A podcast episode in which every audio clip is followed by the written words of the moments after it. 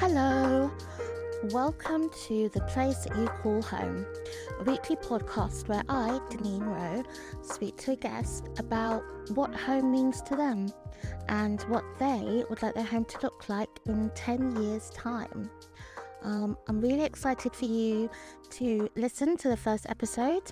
Um, my guest is Kate Spiliopoulos. Um, she's a wonderful person that I met in a, my previous life as a think tank person. Um, and I'm really excited for you to hear about what home means to her. I'll pop back in at the end of the episode to share socials and everything else. But until then, enjoy the episode. Kate Spiliopoulos creates events and engagement strategies that help people come together to agree on urban policy. Her events are a place for people to discuss new ideas and find potential collaborators for the work that will make our cities and towns better places to live. Kate grew up in America with an English dad and an American mum. She's lived in many different cities and is now resident in Nafplio, Greece. Nafplio is a seaside town and weekends destination for Athenians. She's currently investigating how she can apply her political events and engagement skills to create a space for work, creativity, and cultural events in Nafplio. Kate, I'm so excited to have you here. Thank you for joining me. So, Kate, tell me, what does home mean to you? Oh, what does home mean to me? Um, well, that's a, a big question. Um, I guess I should explain a little bit about my background first, just so you can kind of understand. All right. Um, so, because that really influences my answer. so, I am half American and half British, which anybody who's ever lived in England will tell you is not a thing. Uh, and I, I grew up and lived most of my life in the States. Um, so you mentioned that I've lived in a lot of different places. So um, just uh, sort of an edited list is uh, I was born in San Francisco, I lived in Chicago, uh, the Oregon coast, Seattle, and New York in America. And I spent about a, a year and a half studying in Istanbul, um, and then London, of course, which is how we know each other. Hooray. Uh, and I currently live in Greece. So, um, just to tell a little bit about why, as as an American, I, I decided to leave. A bit about London. Like once I once I got the hang of it, um, London was uh, not what I thought it would be. Like growing up with an English father, the way he described London to me was very different from what my actual experience was when I moved there. Wait, well, how did he describe London to you? Well, like I grew up with all this Englishy stuff. You know, we used to have like roast dinners on Sunday. You had all these sort of like those like hard wooden placemats that middle class people have. Yeah. and things like that, lots of sort of artifacts from his parents. Um, and when I moved to London, I thought I would be living a much more English lifestyle. I had English family there. Um, and by English standards, they were very friendly to me. But um, the the integration process wasn't what I thought it would be, and I discovered that London is just so much more diverse and so much more interesting um, than I had expected. And I was coming from New York, you know, it's it's not, uh, but um, they are they are really really different. so. Um, so yeah, I, I really loved my first my first few years there. I lived there 12 years. Um, but like just to be honest, because that's this is what we're talking about. Like it, it started to go a little sour for me around 2016 with the Brexit vote. Um, and you know, again, like I am a nice middle class white lady. I'm not the type of person that's getting hassled on the bus. Um, but you know, we're we're still both immigrants, Leonidas and I, and and most of my friends were also immigrants. Um, and just to realize, I guess at, at, the time it felt like how much of the country didn't want us there. Um, maybe that's that's over dramatic, but uh, it, at the very least, it was half of the country could could be convinced that they kind of didn't feel very good about um, about foreign people and being part of a broader, more multicultural Europe. Um, that just kind of made me think like, mm, I I don't know about my long term future here. Um, and I just I feel like you can become a Londoner within a week, but you can't become English.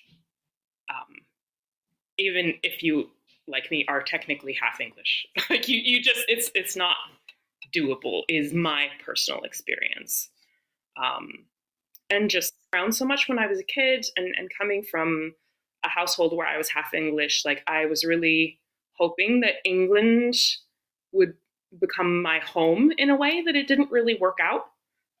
so so like like a lot of people by the time covid hit and everything in the world was just sort of thrown into upheaval um, my husband and i just had a big rethink of what our lives could and should be um, and we wanted to spend more time with our son. He was one year old at the time and just live closer to family and you know all of a sudden the possibility of remote working started to look a lot real.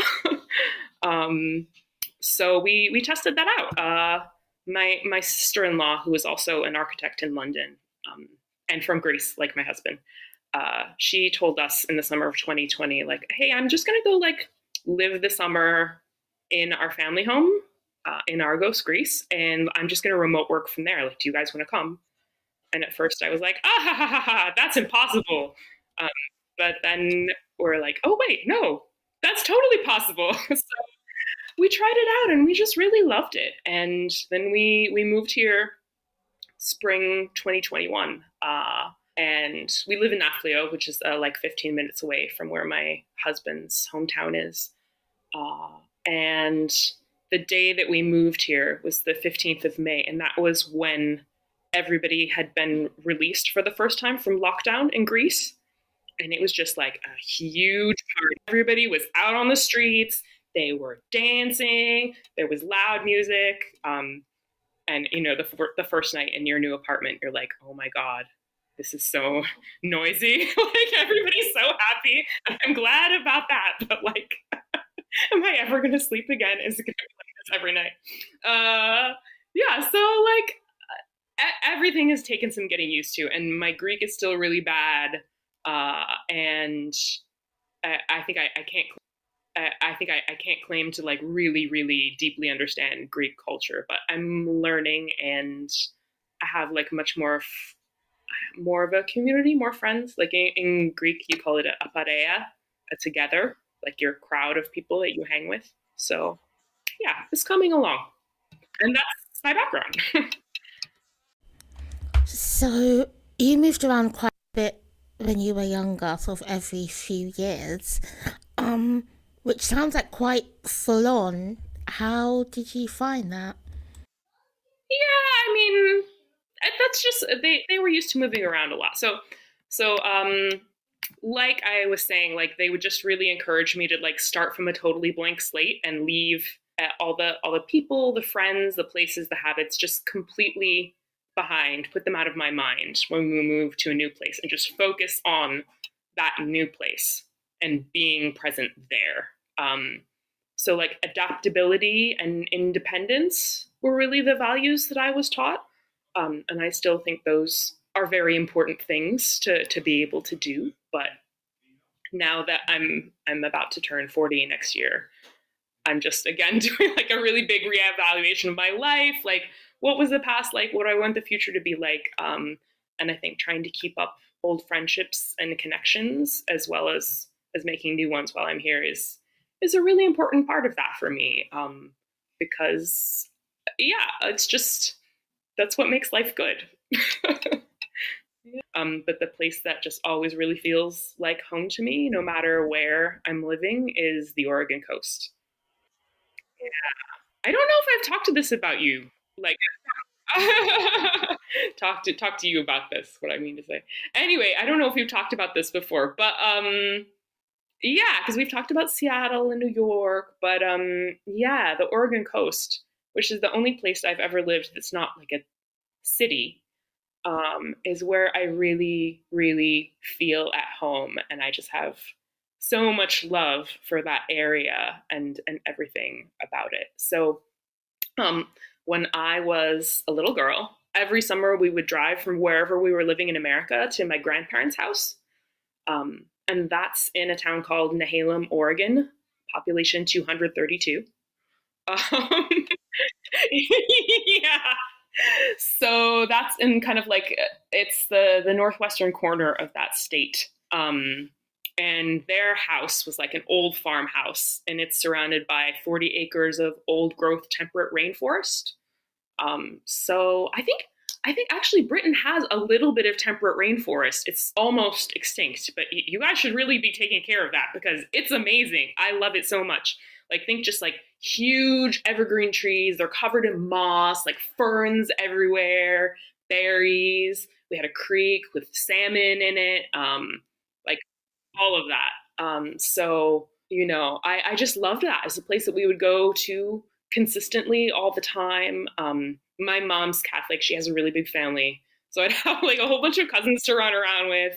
Uh, my grandfather grew up there, uh, so he would teach me all the different edible plants in the forest, um, which I just love. Like I still love the taste of um, wood sorrel. Just really like takes me back. You know those those sense memories you have when you taste something from when you're a kid. It was just a it was a crazy like wild time, and I love spending so much time in nature and then like getting to understand it. Um, you know, it was like it was farming country, but like we'd be kept up late by like lynx having a fight on the lawn or something.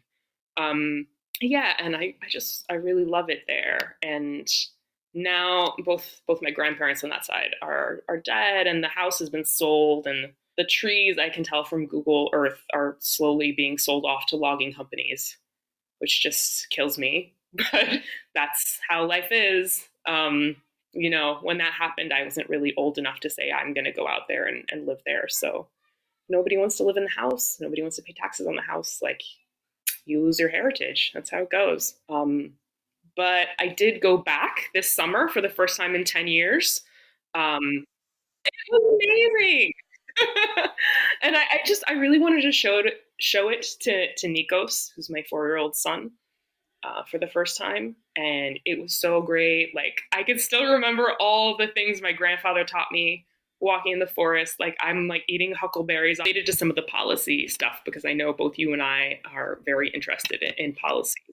My very, very favorite place in the whole world is Short Sand Beach in Oswald West State Park. Um, that's really it's uh, close to where my grandparents used to live, and we used to go there when I was growing up and look at all the tidal pools. But that park is named after Oswald West, who is the governor who in 1913 saw that people were trying to commercialize the beaches along that stretch of coastline.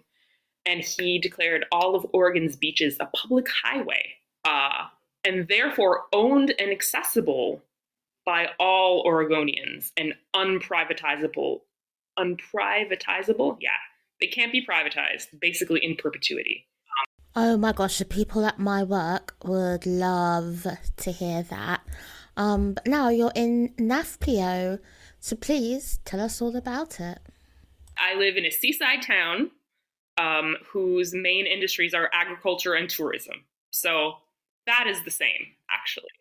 So let me just tell you a little bit about Nafplio. Uh, so where I live, um, it's a town of about 15,000 people, um, and it's on the Gulf of Argolida which is kind of like, gosh, is it part of the Aegean? I think. Yes. Can't believe I have not memorized this. You know, it's the sea. It's just everywhere. Um, yeah, kind of important in Greek culture. Um, and the, the, region is called the Peloponnese. Um, so the thing that every Greek person knows about Nafplio is that it was the first capital of Greece after they had the revolution against the Ottomans in the 1820s. Um, but of course, like it's it's a very ancient place. There have been people here, uh, I'm sure, longer than I, I can even begin to comprehend. But in terms of vibes, um, there have actually been quite a few different types of people here, and most of the old town, as it is now, and this huge hulking fortress that we have that kind of overlooks the whole city called the Palamidi. Those were all built by the Venetians. Um, so they were the they were the big colonial force here. Um, and they they kind of passed control of the area back and forth between the Ottomans, who who got it in the end. They they very cleverly waited until the fortress was done being built almost, and then they just took it over. Saved them a lot of money, I'm sure. Um, but because the Venetians built most of it, like there's a lot of just like little alleyways, and I guess at the time they would have been piazzas. Now they're platea. Uh, that just have a really Italian look to them. It's all red tile roofs, lots of uh, bougainvillea flowers hanging around. It's very romantic looking. Um, and you know, people who come here for the weekend or or on a short trip really like that. I like it too. Um, and most of the old town is also completely pedestrianized. Uh, you know, except for for motor scooters. Greek people think those don't count. Um, but uh, I love I love that it's pedestrianized because it's it's just really safe to let even very small children play. You can just let them play in the square. All the grown-ups can have like a glass of wine and talk. Um, and it's very chill and like yeah, I think that's definitely the vibe. Um, the rest of the town that's not like the old town touristy part just looks like any medium-sized greeny medium-sized greek town from this region like there's a lot of independent shops but that doesn't mean what it means in london it's not like there's a lot of little boutiques where you can buy a dress for 500 pounds uh, it's just like everybody here i think people like being their own boss here and there's there's room for a lot of small independent shops. Like we've got a TV repair shop, which I don't think I've seen in London in a long time. Um, no, yeah, exactly. So there's a lot of that sort of thing. Um, and everybody drives everywhere, which is also the culture here, which um, I'm not personally a big fan of, but I completely understand why they do. Um, and the surrounding region has a lot of agriculture, uh, as I said. So my husband's parents, in addition to the other jobs that they've done, um, uh, they also grow oranges and olives and artichokes, and they've got like a small kitchen garden outside of outside of town. I think that's pretty standard for most people around here. Real shame because when when you see things when you're like, oh God, it's like almost there. This could be so good. Is in a lot of uh, Mediterranean cities that I've been to. They have these beautiful old towns, or kind of like the center of town or the tourist district where they have these great wide pavements, lots of greenery, pedestrianized areas. Um, but because it's the tourist center, they're only full of shops. Um, and there isn't really like anybody, there's not enough people living there. Like it's not like a residential neighborhood. Um, so you don't get that sort of Jane Jacobsy vibe because there there isn't anybody hanging out there to like just like doing their life. Like there's a few, but but most people their houses are are outside of that area, um, and so the places where people are actually living, um, they have as you can see that it is that way in town. But I will say too that this is a because it's a smaller town than I'm used to living in. Like uh, you you don't know everybody but every time you go out, you're going to see somebody that you know, and you're going to stop and have a chat. Um, I, I, got told by by one of my friends from Athens that the measure of whether you're living in like a Greek city or like Greek like town or countryside is whether people are honking their car horns at you to be like get out of the way, or whether they're honking their car horns at you to be like oh like hi I see you I'm waving at you. and I, I don't want to sound like I'm trashing London because I love it, but I, I would say um, one difference in socializing is that I don't think I've ever seen anyone drunk here, ever. like maybe once at a wedding. Um, culture here around like going out and having a good time on the weekend is totally different, um, and I like it. I'm enjoying it. Yeah. Um, but I will say, just just to give London and global cities some credit, uh, that the things that I miss the most, aside from my my friends and family and, and former coworkers, uh, is just having the sort of vibrant and diverse cultural scene you get in a global city. Like just having such a choice of like so many art openings, so many musical performances, so much theater, like overwhelming choice. Um, we do have theater here and we do have cinema, but like you know, we you get a choice of two movies, and they're going to be whatever movie is going to make the most money for the cinema. So yes, exactly. it's just like Marvel, Marvel, Marvel. I went and saw John Wick 4. I had a great time. But, you know. So, um, has not having access to a lot of that, like American sort of English culture and, and a broad range of culture, sort of pushed you to engulf yourself in culture and NAFPLIO? You know, I, I really hope I am. um, I'm I'm putting a lot of effort and, and resource into making a life here. Uh, after after COVID happened, I do kind of feel like any long term plan that you make is really just like kind of like guesswork. uh, but yeah, you know what? I really hope we're still here in 10 years' time. I love it here. Um, and like I'll, talk more about this later, but I just I just want to show it off to everybody, like how how good it is here and how interesting. Um, yeah, and I, I just I want to be part of it. I want to. I don't know. I, I'll never be uh, a Greek by, but I would like Freddo Espresso by Freddo Espresso to to become Greek and be a real Nafpliote. Okay, so what have you got for your last idea about what you'd like to see in NAFPLIO in 10 years' time?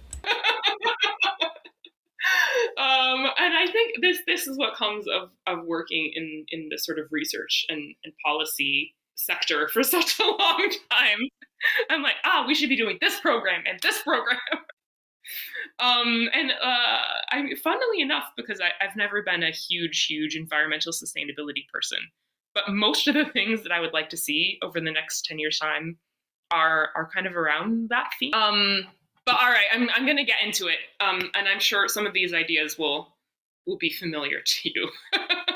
so um, just because you can tell, I'm I'm so interested in in food as a as a cultural force, as an economic force, and like of the amazing produce that we have here. I like I would really love to see like a, a serious program of support for the local restaurants here and like a, a mentoring scheme especially. Um, so look, we're a tourist town and we have a lot of the type of restaurant culture here that comes with tourist towns. Mm, like some people uh, some people when they come here like the, the people that are serving them know that like they're going to be serving them that day and they don't really need to have a lot of repeat customers if you're in the big tourist area. Um like I, I don't fault them for that. They're giving people like what they're asking for and exactly that and not not going further. Like you know that's the economic reality.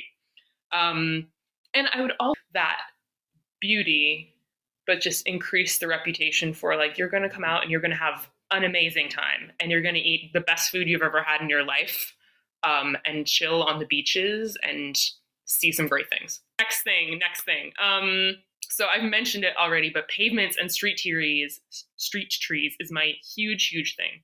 So um, pavements here, you call them sidewalks in America, pezodromia in in Greek. Um, but it's just, it's kind of like a part of the whole car culture thing where parking is prioritized over people moving around. And I think anybody who uses a pram or a wheelchair, or um, in America, we call it a dolly. I think you guys call it hand truck, like moving in uh, heavy objects into shops. Yeah, uh, or a large suitcase if you're a tourist. Like anybody who's using any of those things should be able to walk from one end of town to the other. which would take you about 20 minutes uh, without having to step into the street or ask for help. Like that's just very simple. And like my my uh, tiny dream rebellion that I, I probably won't ever do is I just want to take like a pram around town and some sidewalk chalk and mark every single place that's impassable. Um, but I don't think I could ever buy enough chalk. So that, that won't work.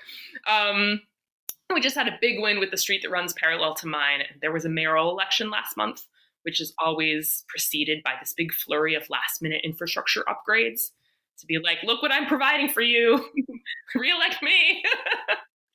and they install these they installed these nice wide pavements where there was just like there was literally nothing before it was kind of like a gravel wasteland um, but they, they either didn't plan or have money for street trees uh, and given the climate here and the heat that's intensifying every year you know like it's it's what the 9th of november today?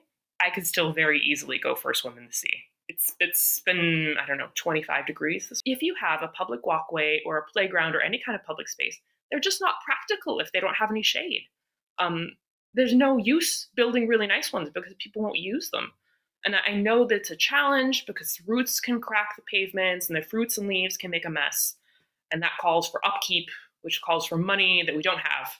Um, but you know what like i think we could tinker with it and i think we could do things like set up a tree adoption program street by street. Like there's a lot of people here who have different times in their day that they could look after things and, and feel proud of them.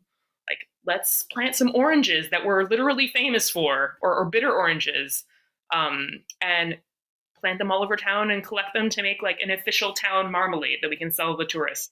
Yeah, and like you know what, like hotter weather, it's a reality. It's not going away we're going to be ending up changing our behavior one way or another. So, like, let's just start now. and if it's me, or if it's me and somebody else, or if it's somebody else doing it not as good as I can and I'm also doing it, then that's okay with me. Um, so, um, what I would really like to see in Nafplio is having a local space, and I think that's probably a physical space that could be kind of work and study focused during the day and have kind of a community around that. And then in the evening, have a cultural offer that could work really well for both tourists and locals. Um, so we have quite a few people in town that run small companies. Um, like I said, there's a lot of like really small independent businesses or uh, like architecture firms, infrastructure firms, things like that. Uh, and because the rent is really expensive in town, which we've got a lot of small companies actually can't afford office space. Um, so people are working from their kitchen tables, uh, just like me. Uh, and we also have kind of a mix of, of local and visiting remote workers, um, people from Athens, people internationally, and you know, people like my husband who remote works every day and, and then sometimes has to go into to London occasionally. Um, so we've got a lot of those type of people, and we also have a university in town and lots of high school uh, students that just need like a nice place, but a focus place to do some studying, a little coffee, a little food, like you know how that is. Um, and I'd like to pull something together that's not just like a nice place to work for a day or two, like co-working space. You and I have both been in co-working spaces. I like you say the word co-working space to me, and I think like, ugh, not for me.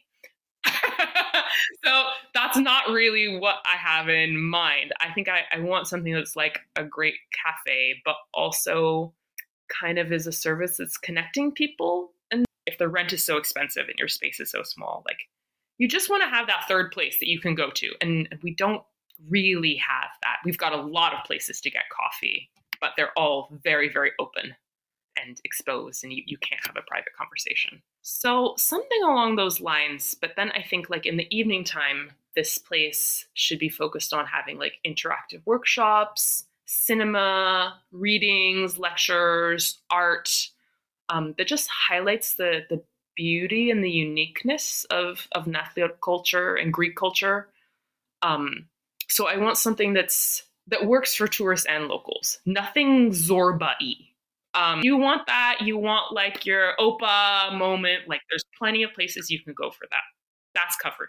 But um, I I just want to do something like like places that are gonna have have a place for like a workshop that's gonna tell you like here's the local wines that we have in this region, and if you want to know about them, like here's five guys that have been doing this since the 1970s that are to tell you.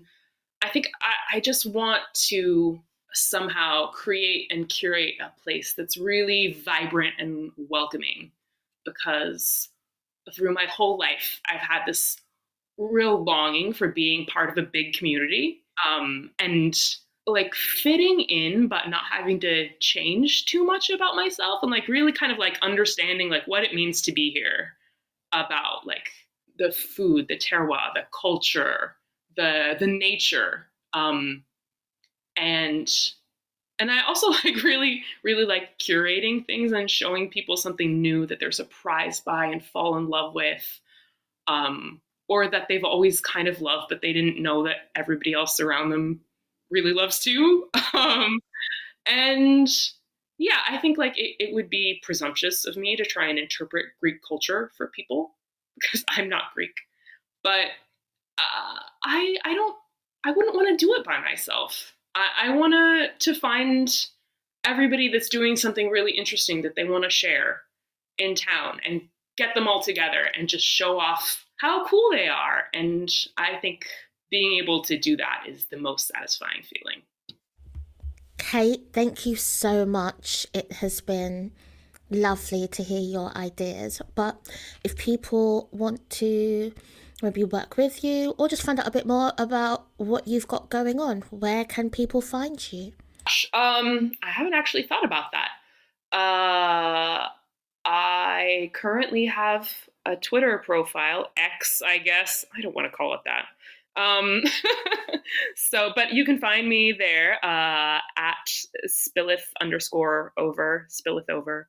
Because my last name is is Spiliopoulos, but that's too long for most people to spell that don't speak Greek.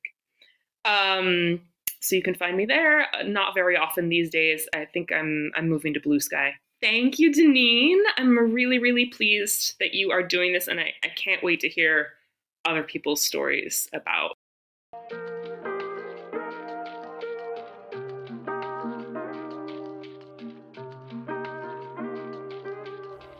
So that was Kate. Um, I hope you enjoyed that episode as much as I did. Kate is wonderful. Her life is so interesting. I wish I could share absolutely everything that we spoke about. Um, but as always, you're welcome to get in touch with me. Uh, I am at Short Sarky, S A R K Y 88 on uh, all platforms. Um, and we'll see you again soon.